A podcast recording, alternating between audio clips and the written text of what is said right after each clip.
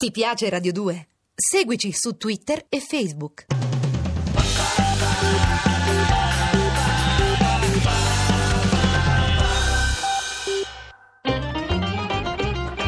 Rebetica Ginnastica di e con Vinicio Capossela.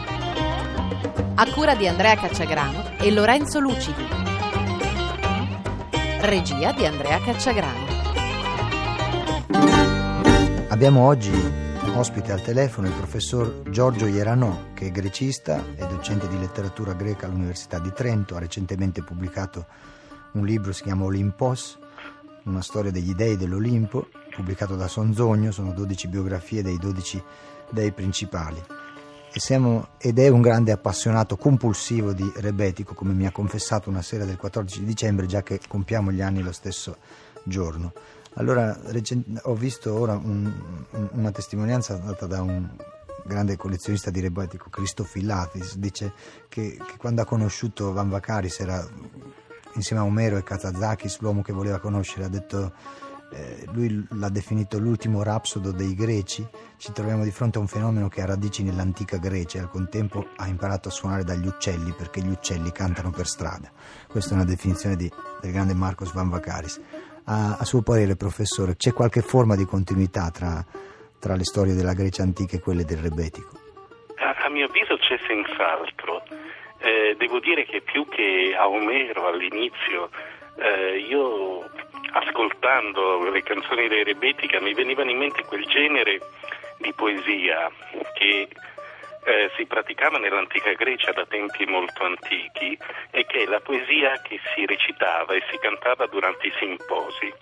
I simposi erano quelle occasioni in cui i greci si riunivano per bere insieme, per divertirsi, per dimenticarsi anche tutto quello che di brutto c'era nella vita e eh, si ritrovavano tra loro, bevevano molto vino e cantavano accompagnandosi con degli strumenti a corda ce n'era uno in particolare, si chiamava Barbiton, era come una piccola cepra.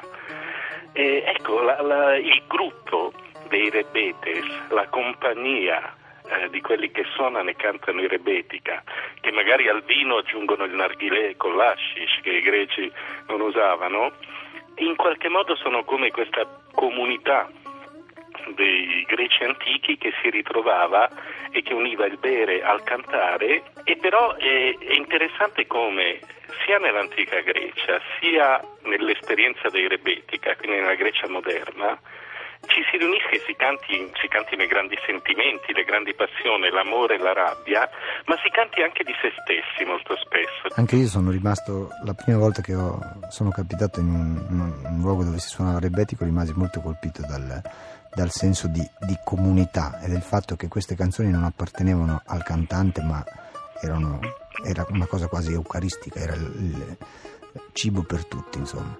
E questa è una grande eredità che, che noi abbiamo portato forse anche dalla Magna Grecia, no? questo gusto del, del, del convivio, del, del simposio.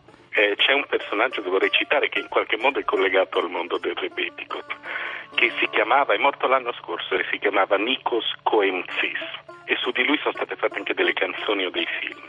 Ecco, questo signore è un signore che nel 1973, c'era ancora la dittatura dei colonnelli, va in uno di questi locali dove si suona musica anche rebetica ad Atene, chiede, e insieme a suo fratello che si chiamava Demostene, poi anche nei nomi c'è la continuità con la Grecia antica, chiede che si suoni un zeibechico, che è un tipo di musica che va, cantato, che va eh, danzato poi da una persona sola e secondo le regole non scritte eh, dalla persona che ha richiesto la musica.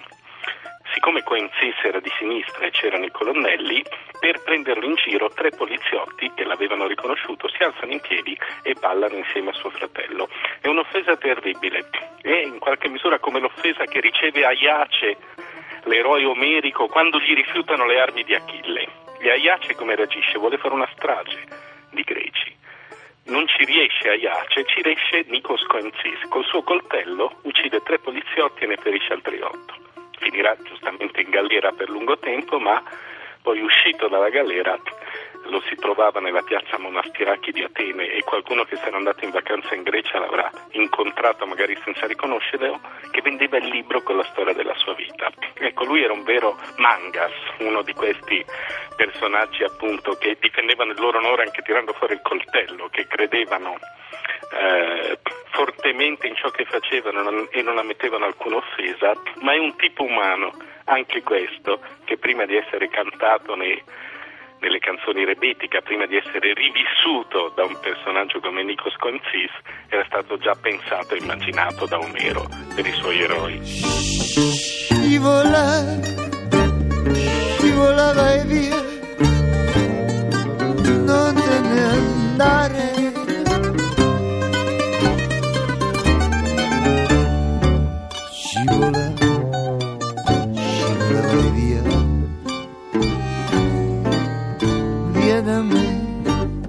Me. Un'ultima cosa, c'è qualcosa di tutto questo, da- dalla Grecia antica alla- al, a- proprio al modo di vita del mangas, da tutto quanto, che eh, entrambe cose che in epoche diverse però insomma anacronistiche che, che possono servire a rendere più ricca la nostra vita.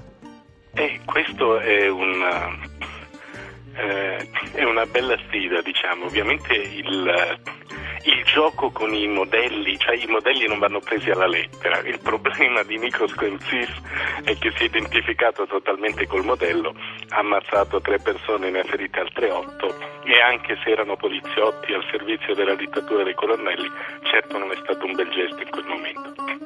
Eh, l'idea è invece quando, secondo me, quando il modello serve a tenere sempre presente la possibilità di un'alternativa. Cioè noi siamo vissuti, io credo anche negli ultimi vent'anni, che sono stati secondo me anni di grande conformismo, magari travestito da anticonformismo, dall'idea che stavamo facendo delle cose nuove, che ci liberavamo dalle ideologie e così via.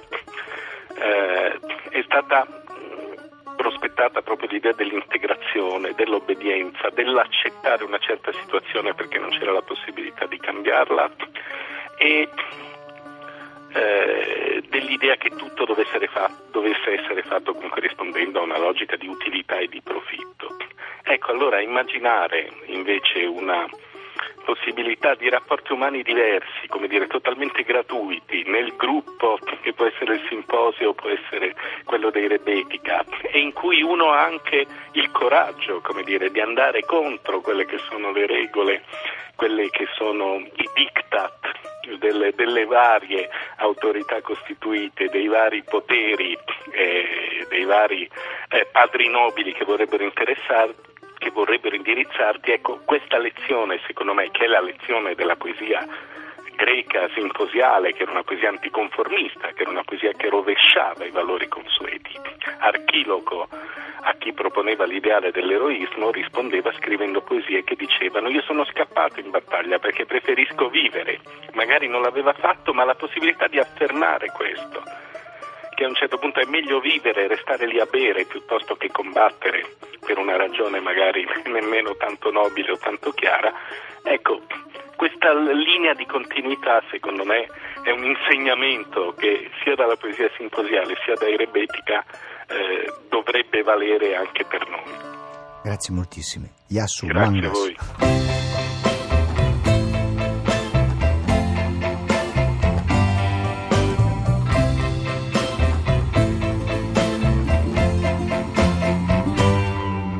come prima, più di prima t'amerò. La mia vita per la vita ti darò. Sembra un sogno rivederti, accarezzarti. Le tue mani nelle mani, stringere ancora. Ti piace Radio 2? Seguici su Twitter e Facebook.